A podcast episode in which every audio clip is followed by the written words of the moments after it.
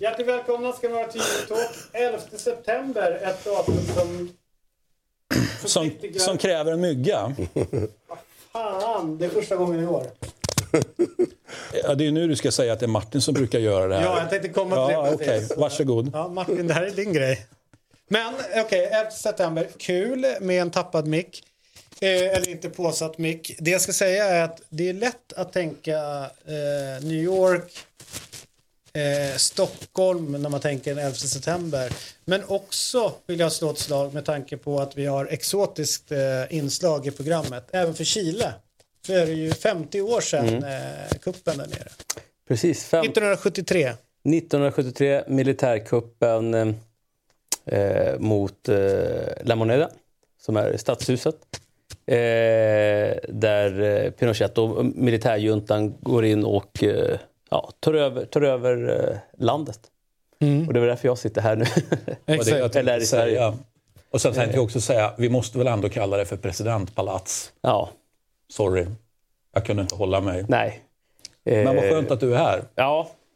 Eh, nej, Bå- både och. Nej, men det är det väl. Alltså, det är väl eh, det, det, jag har ju bara fått åter, liksom, återberättat av mina föräldrar hur det var under den tiden när de eh, växte upp och liksom, allt var stängt från 18 och eh, det kunde skjutas på, på gatan om man var ute lite för sent och så vidare. Och, eh, och det är någonstans liksom, sån, eh, ja, man använder ju någonstans eh, huvudarenan i Santiago, alltså nationalarenan någonstans för att liksom, tillfångata människor och avrätta dem. Har släkt från mammas sida som, som är försvunna, givetvis då döda. Eh, därav liksom någonstans när Chile vinner liksom Copa America 2015 på nationalarenan, liksom, va- varför den var så emotionell. Inte bara som det fotbollsmässiga utan ja, att det var just där att det blev en sån stark eh, symbolik över det hela. Liksom. Var det då eh, fotbollen tog tillbaka arenan eller eh, skedde det vid tidigare tillfälle? Nej, Jag skulle nog säga att kanske, man har ju spelat landskamper under ganska många år någonstans och försöka liksom, men det där vart det väl eh, körsbär på, på tårta någonstans. Eh, så att, eh, nej, el- 11 september, otroligt viktigt eh, eh, Eh, för oss eh, chilenare och så vidare. Hur, eh, hur, ehm, hur uppmärksammar man det här, den här årsdagen då i, i Chile? Hur märks det? Är det, Eh. är mycket We Transfer nu som åker? Alltså att man, eh, alltså, vet, man För över pengar tänker Ja, du? men ja, firar och, och det är till kyrkor och det är till glädje och Jaha. fester och allt möjligt som, som är kört det, nere. ja, men det, det kanske det är. Transfer trodde jag var. Nej, jag tror det, ja, det, det är ju det. Jag kommer inte ihåg vad det. Nej, nej, men jag förstår vad du menar. Liksom, Ja. Man får över pengar. Ja. Det kanske det är. Det, det är ingenting som vi har gjort eh, någonsin. Liksom, fört över, alltså, så här, skickat över pengar eller, eller till, till kyrkor eller andra församlingar. med pengarna. Nej, nej, det, och, men det är väl ganska vanligt det tror jag, som att man skickar liksom, till, till sina länder. Ehm, sen ligger ju 11 september ganska nära den 18 september. 18 september är också nationaldagen. Så att det är som runt när man har sörjt eller liksom, eh, tagit den här dagen i hamn så börjar förberedelserna inför nationaldagen. I Chile tenderar det liksom att vara ledigt två dagar innan, två dagar efter för det blir en sån jävla fylla. Liksom. Men är det en sorgens dag den 11 september? Sett till, det var då det hände Mm. förvisso men nu är det ju liksom inte en eh, diktatur längre utan Nej. Mm. en demokrati. Finns det någonting att det är en... eh, Är det fortfarande bara sorg? Nej, utan eh, mycket är så att man hedrar någonstans just eh, Allende och, och liksom, vill minnas honom och inte liksom glömma honom och det han stod för. Var ju väldigt nära vår gamla statsminister här i Sverige, Olof Palme. Eh, så det fanns ju väldigt mycket liksom, relationer där. Sen finns det också just med Pinochet och, och, och liksom hela Amerika, USA, hur mycket var CIA inblandade i i den, i den delen. Eh, eh, vet jag så att, att Ja, det har vi pratat Ja, om. det har vi pratat om eh, och liksom vad de innebar i det. Så att, eh, nej, en, eh, viktigt att komma Hur ihåg. viktigt Salvador var Allende. fotbollen under demokrati, eller diktaturen? hur, eh, hur mycket var det en, en, eh, var en enande kraft för folket eller för en motståndsrörelse? Fanns det utrymme att, eh, som man har läst i många andra länder där, där en demokratirörelse har växt fram på, på fotbollsläktare? Ehm, och eh, ja, det finns ju Ta bara i Spanien till exempel och i Katalonien vad, vad som har pratats på de länderna. Liksom. Ja, men det skulle jag vilja säga. Jag skulle vilja säga att fotboll är väl alltid någonting som, som förenar oavsett liksom, ekonomisk standard.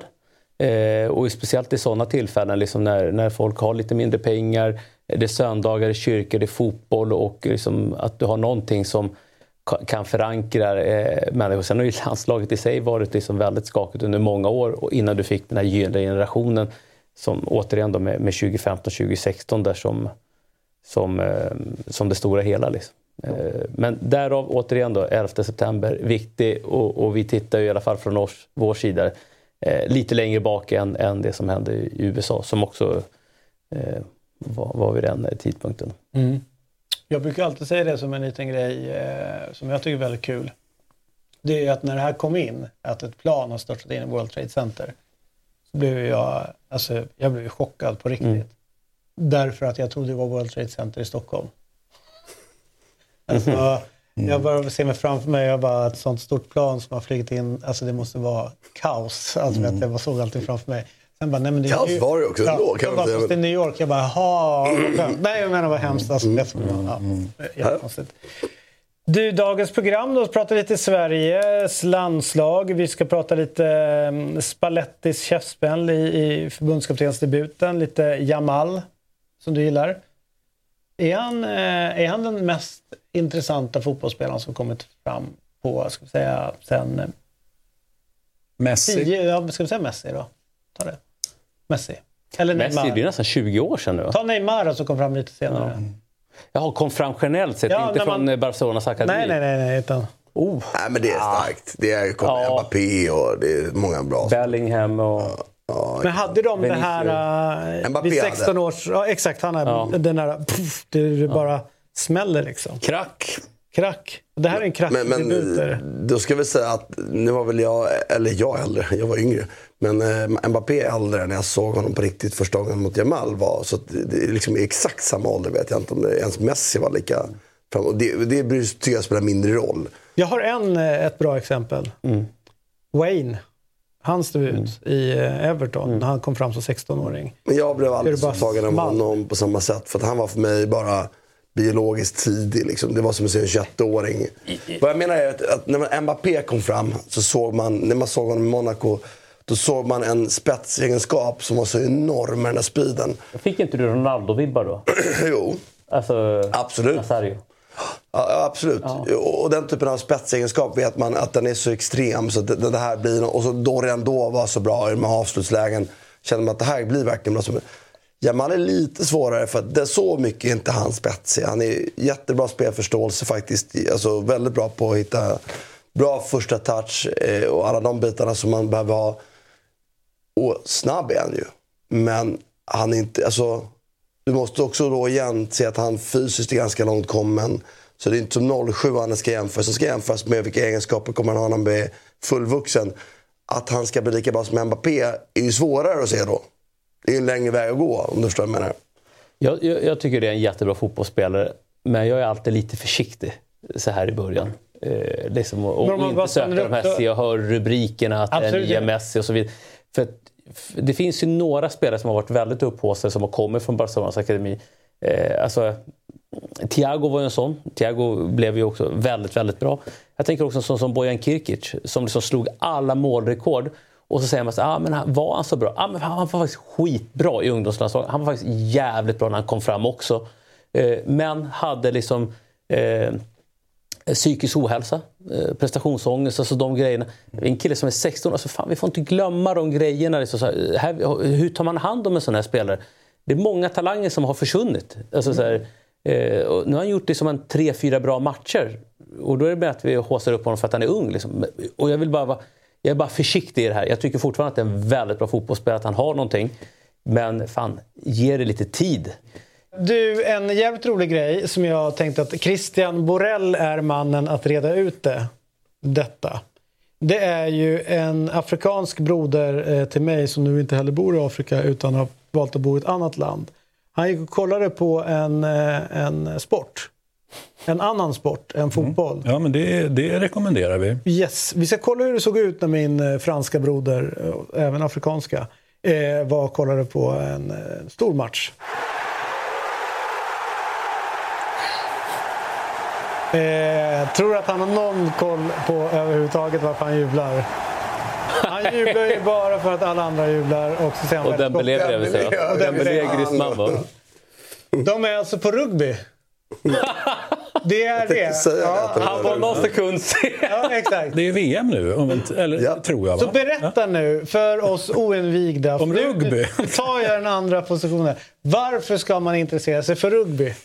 Oklart. eh, jag, Vadå, det finns ju traditioner och det är liksom... Jo, jo jag, jag, jag, jag, jag har inget riktigt bra svar. Alltså, förutom att det finns, alltså, i vissa länder bevisligen tradition. Och det, det, det finns väl någonting fint med det också. Det, så är det ju. Jag noterar att Italien gick mot Namibia, bara en sån sak. Ja. Ja. Eh, det är ju spännande med, eh, med... Jag har en kompis eller som jag jobbar med, Johan Härdfält, Härdan mot mm. Han är ju rugbyfreak också.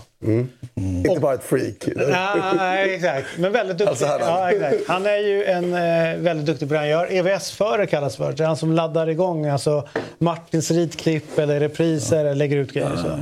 Eh, men han älskar ju rugby och för ju en tes om att eh, så som rugbyspelare tar smällar och alltihopa borde fotbollsspelare också kunna göra. Därför att hockey kan inte gnälla riktigt för de åker runt på is, de har sina skydd på alltihopa, det går inte att jämföra med fotboll.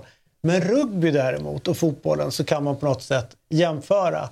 Och han landar ju då i alltid då att de här eh, fotbollsspelarna då lägger sig ner och filmar alltihopa men det skulle man aldrig göra i, i rugby. Ja, men så är det ju. Hur viktigt är det, eh, den här, eh, är det viktigt att man får lägga sig ner och filma? Eller skulle det vara en, en mer sympatisk sport som vi eh, hänföll till om spelarna faktiskt liksom ställde sig upp och inte kände efter så jävla mycket? Då säger jag mer sympatisk, men det är en del av spelet och då har vi någonstans täckt in allting där. Ja, och jag tycker Så att, tack eh, vare VAR så har vi ju typ inga problem med filmningar överhuvudtaget längre. Det finns ju knappt. Nej, men inte film. Jag tänker mer att vet, om någon får en smäll liksom, så, så kan det Det rulla är klart till. man blir... och eh, det, Det, det är ju, eh, har vi konstaterat många gånger att det är en sak som har varit förändrad över tid. När vi var, när vi var små, då var det ju ett svaghetstecken att du, du liksom, även om du hade, hade blivit kapad som fan Eh, eh, men det var ju liksom en, en ja, det var ju viktigt att, att inte visa att man hade ont utan ja, Bra, för det var, här jag, for- det var här jag for efter och trodde att någon av er skulle komma fram till det. Och då är min nästa fråga. Är rugby som sport obsolet? Att de inte har lyckats röra sig med samhället? Att det här machoidealet som de hyllar, Det hjälper inte dem, nej, att Det- vinna... popularitet och sådär, utan att det har varit viktigt för fotbollen att omfamna filmningarna, eh, förstärkningarna och alltihopa för att det är mer så som samhället ser ut idag. Ja, det- kanske. Eh, Samtidigt så är det ju många som längtar efter. Jag kommer ihåg Italien hade ju stora framgångar för några år sedan just i rugby. Jag tror det var VM. Eh, eller vad det nu var. Det var en av de här liksom, Någonting jag fattar. ja, ja. Eh, och, och, och det var ju stora framgångar och de blev otroligt liksom, populära. Eller de är populära, men de blev ännu mer populära. Och då körde ju italienska rugbylandslag otroligt bra kanske någon hinner googla fram den då, eh, reklamkampanj då, där de, där de nailar precis de här grejerna. Ja, men det här är vi.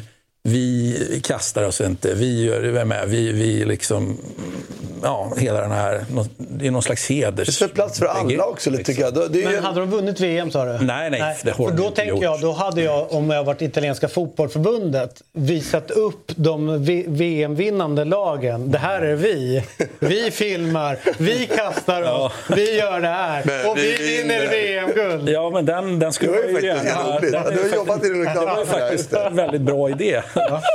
Eh, nej, men det, är, det är spännande med olika sporter. Jag kan säga, det finns en annan sport där jag, där jag inser nu att jag går... Eller det har jag insett för jättelänge sedan. Men det blir så påtagligt när jag sitter och kollar Vueltan. Eh, och då gör man reklam samtidigt för att det börjar liksom byggas upp nu. Det är snart... Inte snart, för det är, så- det är så långt förspel. Va? Förspel ska ju vara långt, har jag hört. Har jag också läst eh, i tidningen att det är Ja. överskattat. Men du kan fortsätta. Ja, eh, men men det börjar ju dra ihop sig till Amerikas Cup. Ja. Eh, och det, det känner jag det är ju en sport då. Sen, sen, det blir ju något läge att det, det är syndikatet som vinner. Det finns vissa grundregler, men det finns liksom hyfsat stort manöverutrymme inom det. Eh, och då blir man ju av med de gamla båtarna och så är det ju katamaraner. och jag kan inte säga sen exakt, men, men jag älskar Amerikas Cup. fram till katamaranerna. Bra. Som, ja, men helt- Allvarligt, vil- vilken fantastisk sport. Man kunde bara sitta och, och, och, och titta eh, timme ut och timme... Ja, men det blev ju timme TV. ut. Ja, men det blev ju timme bäst. ut och timme in för eh, ja, vinden la ju av ibland så det gick det inte så jävla fort. Va? Men vilken fantastisk tv-sport. Och sen när, var, när de började slå mot varandra och, och jag menar, fan shit, stora jävla pjäser, det går jävligt snabbt. Och, och, och de stryker varandra liksom med, med, ja, vi pratade ju linjal här om programmet. Liksom. Ja, men det är någon typ linjal en halv meter emellan. 30 centimeter det. Supersport. Katamaranhelvete säger jag. Ja, ja, ja, det är som plastgräs.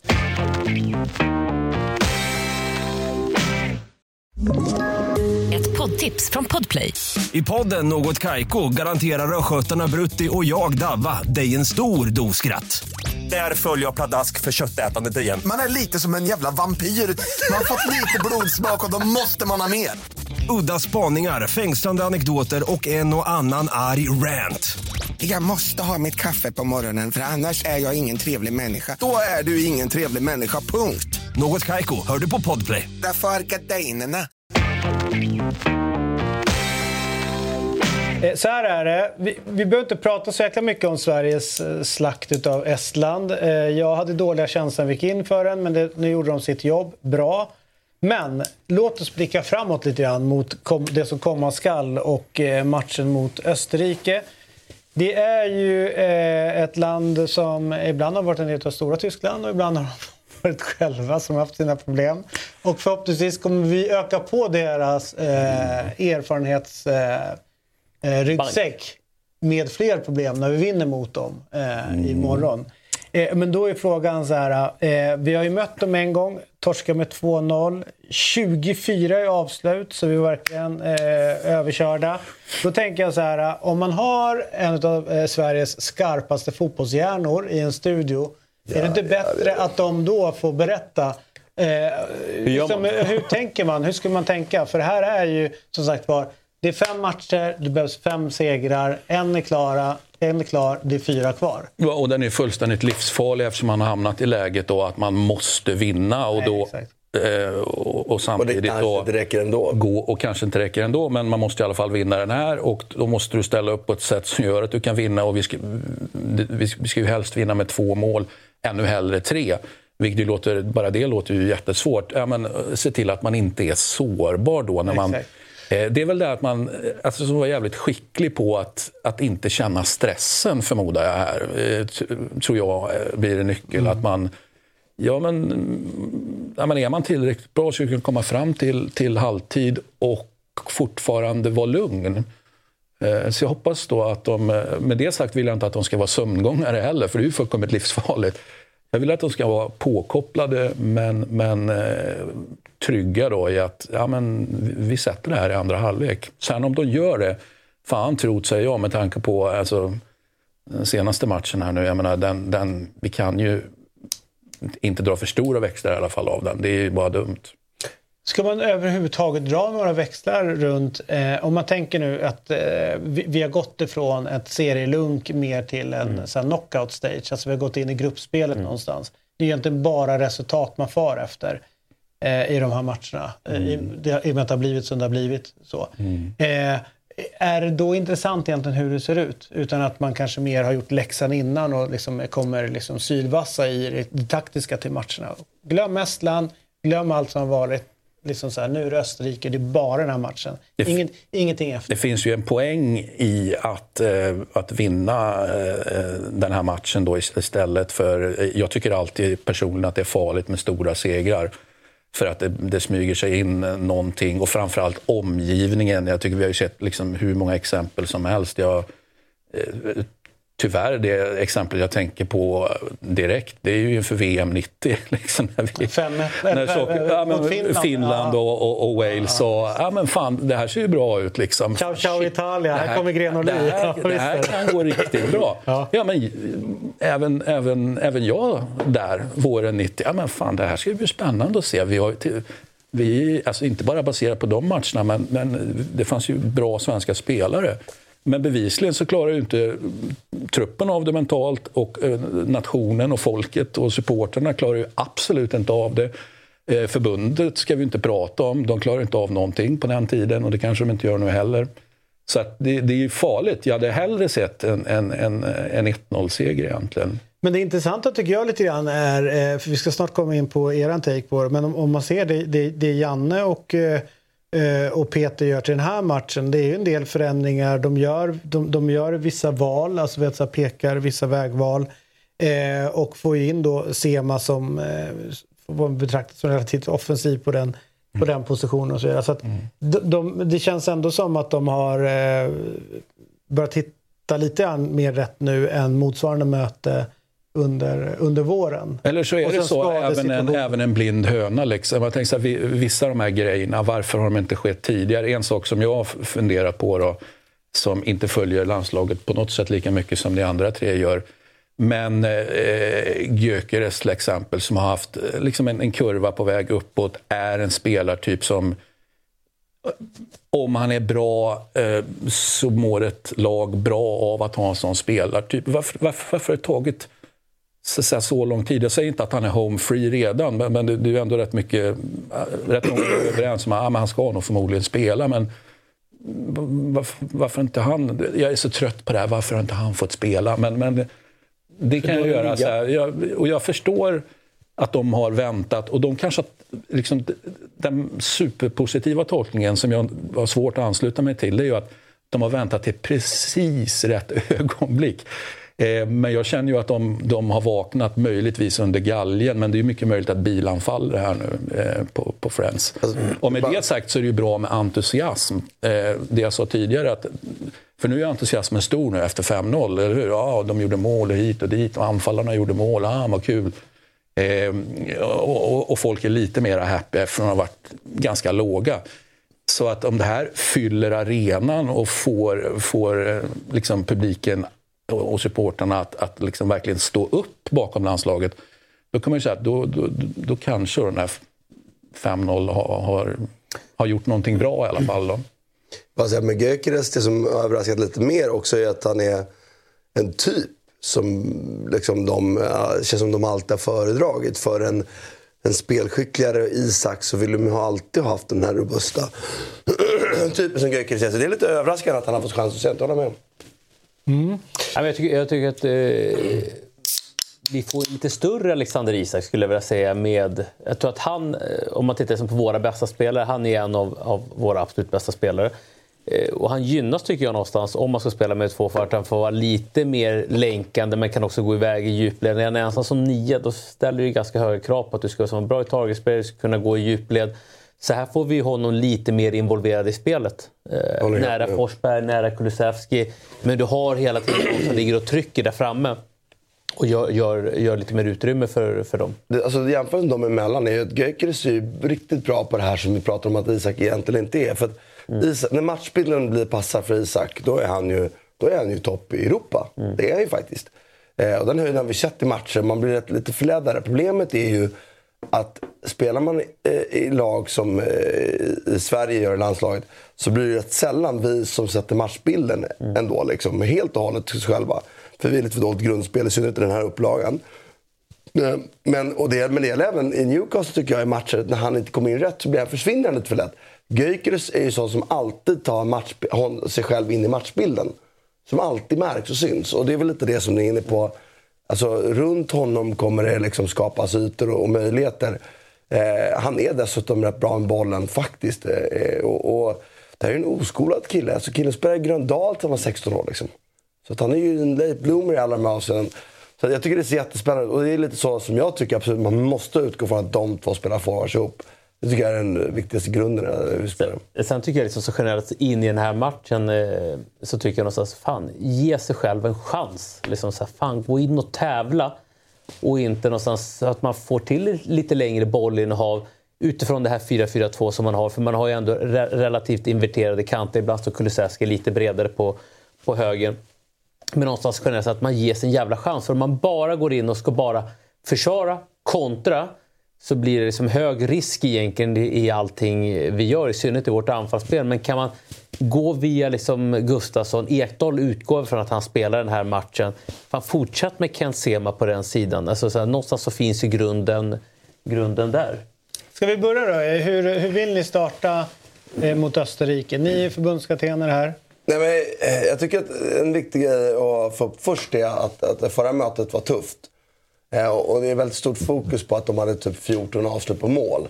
Eh, men det är inte stort XG på de här chanserna de hade ändå. Och vet du varför det är? Det är väldigt tysk skola det här är. Det är lite, vi har pratat om Klopp tidigare, Klopp har gått ifrån det lite mer. Men de avslutar väldigt gärna, väldigt ofta och, och från långt håll. Vilket gör att det ser farligare ut än vad det faktiskt är. Gamla tyska arvet. Ja, jag gillar det. Men man, ska inte, man måste, när man läser statistiken då med 14 avslut på mål måste man förstå... Liksom, Var kommer de ifrån? Exakt, förstå. Man kan inte bara titta på statistiken. Det är rätt många som gör det. Och an, så att använda att antalet avslut på mål i den här matchen är lite missvisande mot bilden. Med det sagt hade vi stora problem. Liksom. Då har jag utgått lite från hur, hur, vi, hur vi sett ut under Janne liksom, och, och Peter. Att det är deras sätt att spela lite som grunden på det här. Och jag skulle rösta för att man spelar Forsberg och alltså Kulusevski och vågar hålla kvar med de här fyra offensiva. Och jag tycker att Kajust är den enda som är given där. Sen måste man välja vem som är, om det är Samuel Gustafsson som spelar bredvid eller Ekdal eller om det är någon annan. Det vet inte jag. Högerbacken? Ja, det, jag, jag tror inte man ska byta nu. Speciellt inte om man ska slida över. Då skulle jag inte spela Emil Holm här. Nej, men spelar man rak 4-4-2, ja, men då kanske Emil Holm är läge att spela. Men Vi Wahlqvist gjorde i och för sig en jävligt bra landskamp senast faktiskt. Sist ja, men han var svag borta. Ja, exakt, ja, jättesvag. Så det, det, det var en av dem som var lite så här bra att Holm tillbaka så får vi in en, en, en ytterback. Eh, Men jag tycker ändå att nu valde de ju i det här Ja, fallet. och, och, och det tycker jag styr lite. Ska man slida över, då tror jag inte att man kan spela Holm. Eller det är ju ta bort Holms skicklighet. Liksom. Styrka. Men det, det, bäddar det inte lite för att Men å andra sidan har han spelat väldigt mycket vad jag har hört. Eh, använt sig också att han blir nästan som en wingback, ytterback. Eh, där de har, eh, de har haft någon eh, i laget i Spezia där han spelat som kunde pinga bollar ganska mycket. Så att han blev liksom ganska Ja, högt han är ju ytter wingback med. Ja, exakt. Så det, därför så högerback för mig blir troligt att spela med Wahlqvist ändå. Men, då, liksom. men det är klart, ska han in och ska han gå in sådana fall på ett högeryttermittfält, ja men då ska Kulusevski in centralt och då gör Nej, Nej, nej, nej. Alltså, Holm ska inte starta. Nej. Nej, alltså Holm startar istället för Wahlqvist om man spelar en rak 4-4-2 om man, om man tror att han kan tillföra. Jag skulle, jag tror inte, eller så här, de kommer ju inte ändra det. Och Wahlqvist som David sa var ju ändå bra sist. Och det är frågan om de var kvar för Sema. Jag hoppas det. För att det är liksom, Kanske att de bedömer det som väl offensivt, men de har, vilka alternativ har de på, Nej, Martin Olsson. på Nej. Ja, jo. nej, och Är Sema, Ludde är out? Ludde är Ja, out. ja. Sema är ju en spännande spelare ändå. Liksom. Jag, jag tycker ändå, man ska ändå komma ihåg att Sema kommit fram Alltså hans första liksom, elitsäsonger var ju Ljungskile med, med Torane Fredheim. Det var jävligt mycket 4-4-2 bas och det var en yttermittfältare och gjorde jävla jobb. Alltså, så han är ju skolad i en, liksom en basfotboll ändå. Liksom. Att Plus att det, han har ju rätt skalle tänker jag också för liksom det här med att det, det är liksom, vi kommer få se alltså 100% inställning, 100% tävlande. Så liksom, gillar man honom. Ja, man gör det. Ja, men på den positionen. Det blir liksom, okej, han kan bli överspelad, men han kan komma tillbaka in i situationerna hela Sen han, tiden. han har en storlek Ja, men det är det som är. här- Sen tycker jag den offensiva delen är spännande. Alltså, vet, så här, vi blir... Jag kan uppfatta oss som väldigt baktunga när vi har så pass begränsade ytterbackar som vi har haft. Eh, Sen så kan man ju skjuta lite grann på hur, hur man önskar att någon vill spela. Så här, men nu, spel, nu har vi de tränare vi har och vi har det sättet vi vill spela. Och liksom det som har varit med när Pierre Bengtsson har varit inne, när andra har varit vi har, vi har blivit lite baktunga kan jag känna. Liksom. Men med Ken Sema så får vi ändå lite någon som har inte bara för att han gör assisten nu senast, men det finns ändå en offensiv liksom... Han är väl ytter i grunden Ja, också, men det är det som är. Att det, finns som- en offensiv tanke där. Liksom. Och det, det, det gör ju att... Ja, men då kan Forsberg lämna den kanten. Det är ingenting. Och vi, kan, vi, vi känns som ett hot liksom. Är Albin, eh, är han, eh, Ja, han är, ska han in och spela? det vet man inte. Jag vet att de var nöjda med Albin. Och jag delar, min, jag delar uppfattningen med Martin. Jag tycker att han hade jättejobbigt mot Österrike. Sen som det är att det är bara så här okulärt. Han har det jobbigt. Anledningen är att, han är, att det blir som det blir givet liksom det. Men jag, min känsla är att den Albin som man kanske har i huvudet hade haft en bättre liksom, fight det han gjorde där. Jag tror han startar med eh, Albin och eh, Gustafsson. Ja, men sen, sen vet jag inte. Sen, men sen tycker jag liksom, någonstans att Gustafsson, en del gav jättemycket beröm efter senaste. Jag han tycker är att ju bra med bollen. Ja, han är det. Men sen vet jag inte, är det kanske Albin man vill ha in bredvid Kajust? Det, det, Jag tror att man vill få in Albin för att... Alltså så här, eh, jag tror, Gu- Gustafsson är bra i båda riktningarna. Han är tillräckligt bra med bollen, kan pausa spelet. Men täcker också sjukt stora ytor i försvarsspelet och löpstark. Med Albin så tror jag att man, liksom, ja, men för att kunna pausa spelet, eh, lite mer, få lite längre bollinnehav. Därför tror jag att, att man går på Men kan man det längre då? Menar, I sådana fall ska man ju välja Albin. Och det är lite min poäng i den här matchen. Jag tror inte att vi kommer ha mittfältare. Mittfäl jag, jag, jag är ju för att vi kommer försvara 4-2 och attackera väldigt liksom, på de fyra. vara lite rakare när vi går framåt och, och satsa på att vara snabba framåt. Ge de här spelarna stora ytor, stora friheter och göra saker. Och så får de här två... Och det är lite som Albin kanske kan liksom... Han var ju faktiskt, när han spelade sist, han var en tuff säsong med skador och otajmade. Och tyvärr har han varit skadad nu också, så jag vet inte vad status är. Och Men, kom till samling, samlingen också om du var halvskadad eller sjuk. Alltså, så, ja, det är samma. Det är samma det är, men ger man Albin instruktionen om att han inte då... För att till sist så försökte han ju kliva upp och stänga hål framför. Skit i det nu då. Du, högt i press, spelar de ut, säkra hålet. Och då, där är ju Albin en, en den smartaste vi har, skulle jag gissa, istället då. Eh, så det är på lite eh. Det måste ju de... Och det menar, det måste ju träningarna avgöra. Och att jag väljer just det för del, Jag ser ju honom för lite för att avgöra det allt annat. Men jag tycker det jag ser, ser att han ut som det är den bästa mittfältaren vi har i någon form av, av internationell dynamik. Och de är inte de största fotbollsspelarna, de två centralt i Österrike. Men, men det är fan med dynamiska fotbollsspelare. Och sist hade vi svårt med deras dynamik. De vann alldeles för mycket även när vi var i rätt antal. Liksom. Ny säsong av Robinson på TV4 Play. Hetta, storm, hunger. Det har hela tiden varit en kamp. Nu är det blod och tårar. liksom. Fan händer just nu. Det. är Detta är inte okej. Robinson 2024, nu fucking kör vi! Streama söndag på TV4 Play. Ett poddtips från Podplay. I fallen jag aldrig glömmer djupdyker Hasse Aro i arbetet bakom några av Sveriges mest uppseendeväckande brottsutredningar. Går vi in med hemlig telefonavlyssning och, och då upplever vi att vi får en total förändring av hans beteende. Vad är det som händer nu? Vem är det som läcker? Och så säger han att jag är kriminell, jag har varit kriminell i hela mitt liv men att mörda ett barn, där går min gräns. Nya säsongen av Fallen jag aldrig glömmer på Podplay.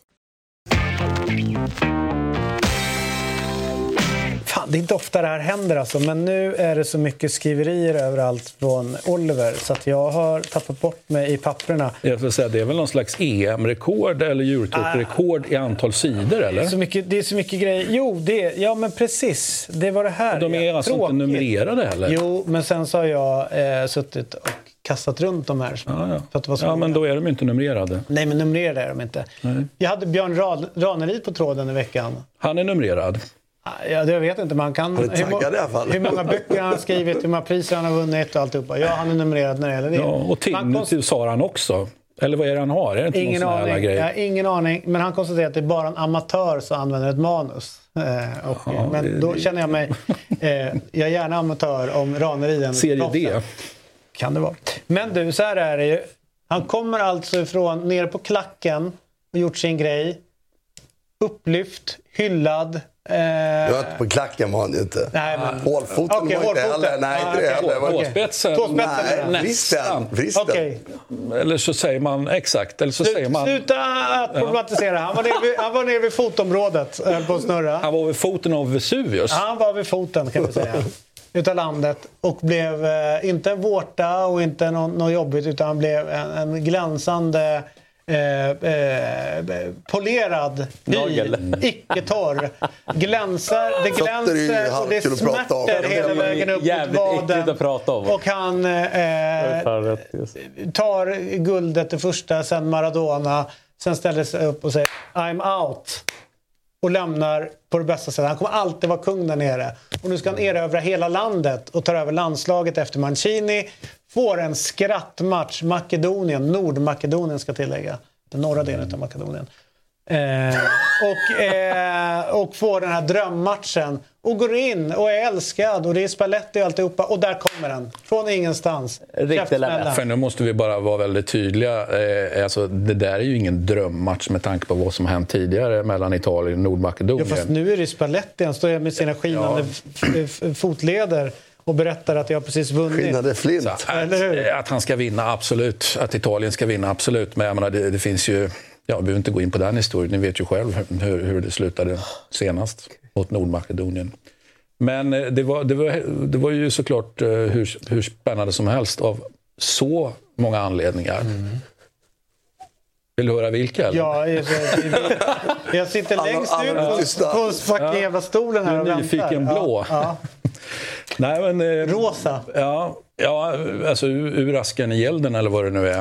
Eh, han- får ju jävligt kort tid på sig. Samtidigt så finns det ju ändå tid eh, att skicka signal här med, i själva laguttagningen, tänker jag. på. Och Skickas det?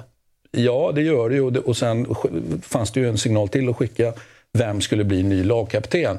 Så han hade ju liksom tydliga möjligheter här. Och eh, vad gäller spelarval då kan man väl säga att han, han börjar ju med att kapa eh, Verratti Jorginho, vilket i sig inte var speciellt märkvärdigt om inte spelat fotboll. Så jag menar som han sa eh, när han fick frågan då, eh, med tanke på vilka som har då försvunnit jämfört med, med under Mancini. Ja, men de har ju inte spelat, eh, så, så det är inte så konstigt att de inte är med. Eh, men så ställer han ju upp och, och, och spelar och man kan ju fundera både det ena och det andra. Utser alltså Immobile till ny lagkapten, 33 år gammal, så, så det, det kan man ju eventuellt ha en synpunkt på. Eh, låter honom gå med eh, Sakanji eh, till vänster om sig, det vill säga att man vill, då inbillar jag mig, bygga något slags klubb, Lazio i det här fallet. De samarbetar bra där. Det kan de säkert göra här också. Så det är inte att Sakanji inte ska vara med. Men jag bara konstaterar då att argumentet kom då, liksom att det skulle byggas en axel.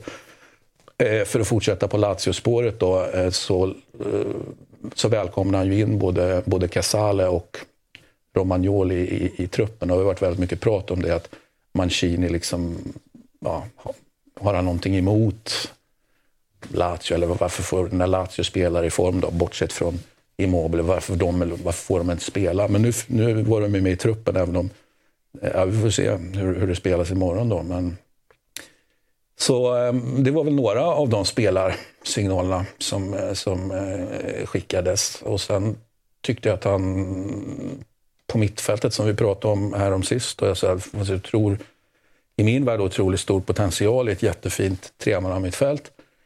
Eh, och där har vi pratat Barella, och där har vi pratat Tonali och där har vi pratat Locatelli som ju Mancini då på något sätt, jag ska inte säga fick någonting emot, men, men Locatelli eh, berättade ju själv nu när han var tillbaka att ja, men det, hände, det hände någonting i något läge där vi, där vi liksom inte vi, vi pratade mot varandra eller vi var inte riktigt på, på, på samma våglängd.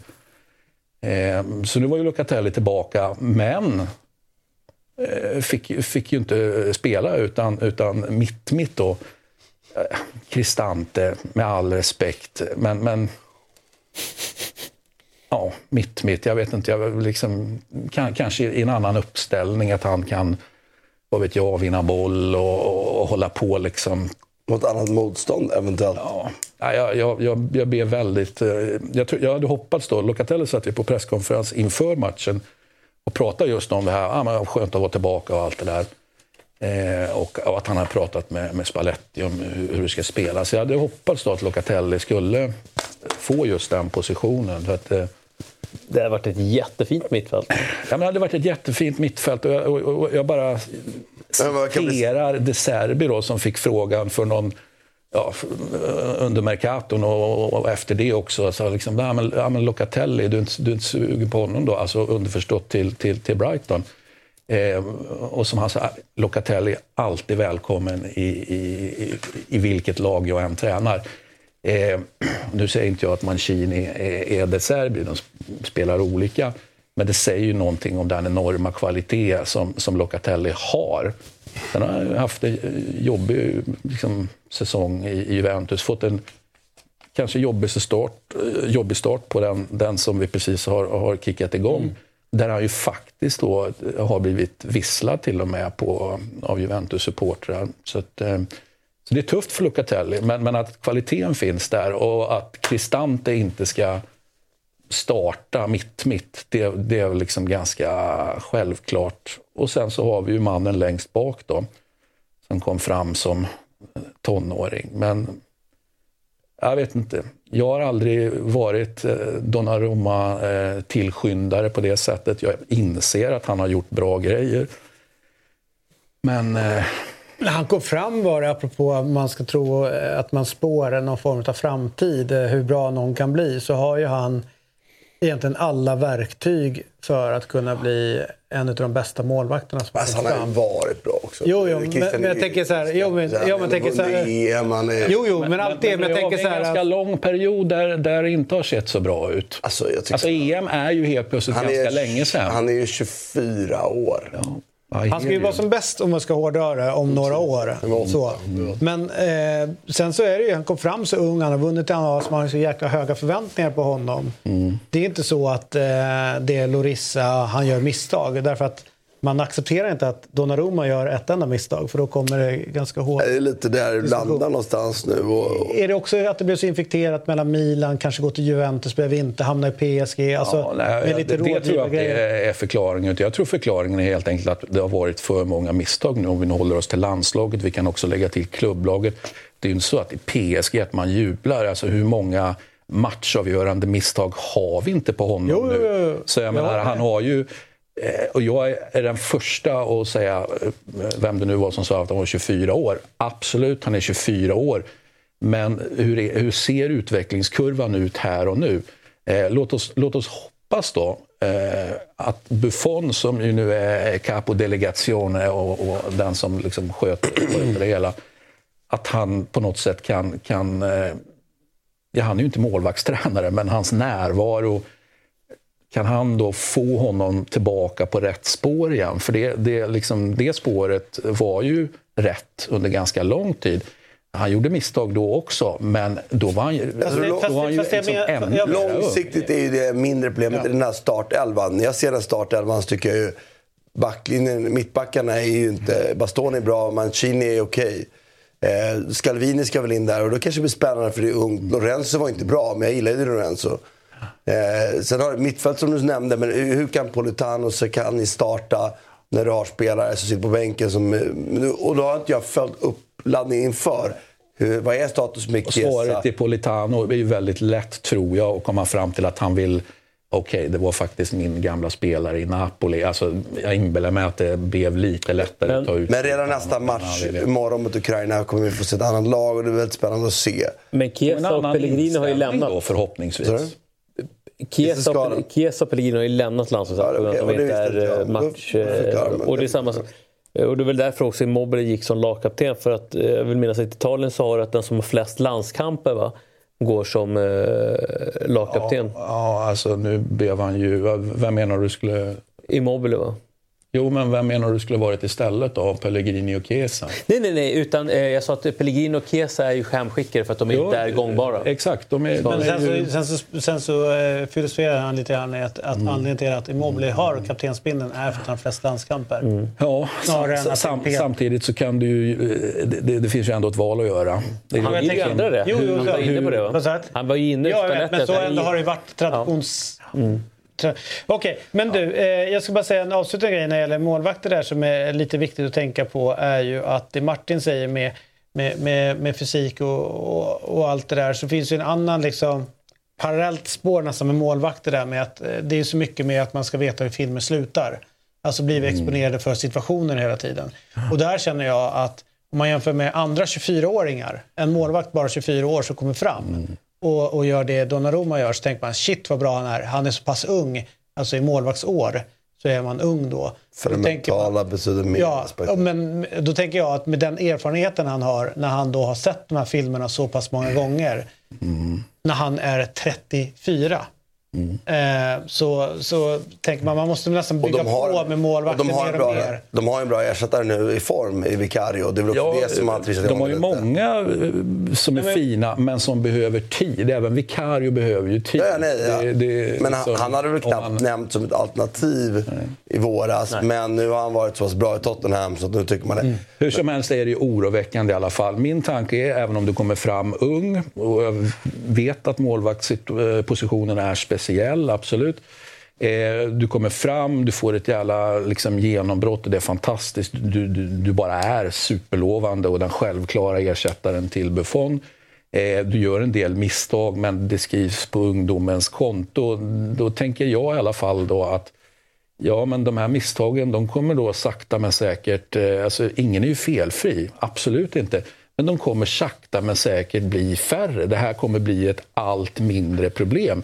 Det jag är orolig för ur ett italienskt perspektiv, annars är jag fullständigt fan i Donnarumma, det är ju att, att eh, ja, men nu, nu har det här hållit på ganska länge där du sakta men säkert inte gör färre misstag utan sakta men säkert gör fler misstag. Tror att, eh, och det är för mig ett om jag, problem. Om jag får spekulera lite grann i det som slips så är det att i början så spelar man ganska mycket safe när man kommer fram. Och sen så tror jag med självförtroendet så tror jag tyvärr att det blir en ganska normal resa som målvakter gör. Att man blir lite för aggressiv. Alltså att man eh, jagar situationer, man, eh, man har inte kylan, man, eh, man stressar upp och du vet sådana saker. För att sen, tror jag, tänker jag, det normala som man ser äldre målvakter, att de har det här lugnet hela tiden. Alltså du vet, de jagar inte situationer utan situationer kommer till dem. De är aggressiva i rätt situationer vilket innebär att okej, okay, man mot man, komma ut, täcka skott. Alltså vet, allt där är aggressivt men nästan alltid. Så jag tänker att det lugnet som infinner sig, det är ett skönt som slips när det väl kommer och om det kommer. Ja, men det förstår men, jag. Och, men min, när jag ser honom lite grann så tycker jag att han eh, överarbetar rätt mycket situationer. Han har lite mm. hybris emellanåt vad gäller hans kunskaper att spela fotboll med fötterna.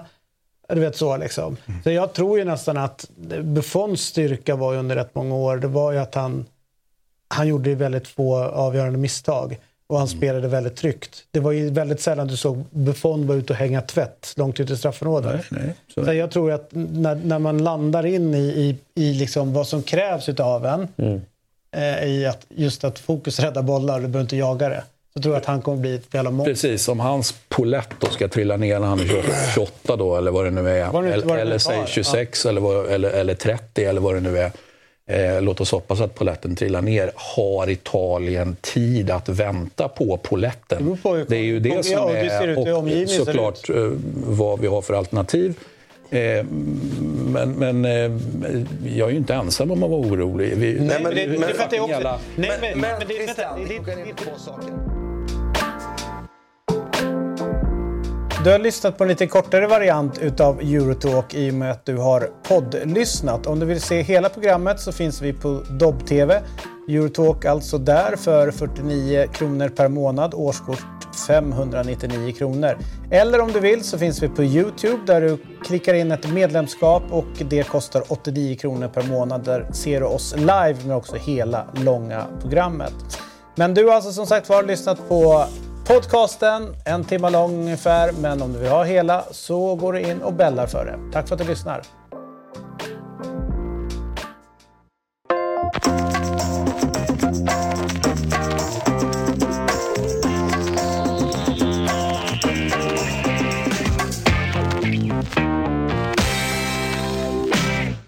Ny säsong av Robinson på TV4 Play.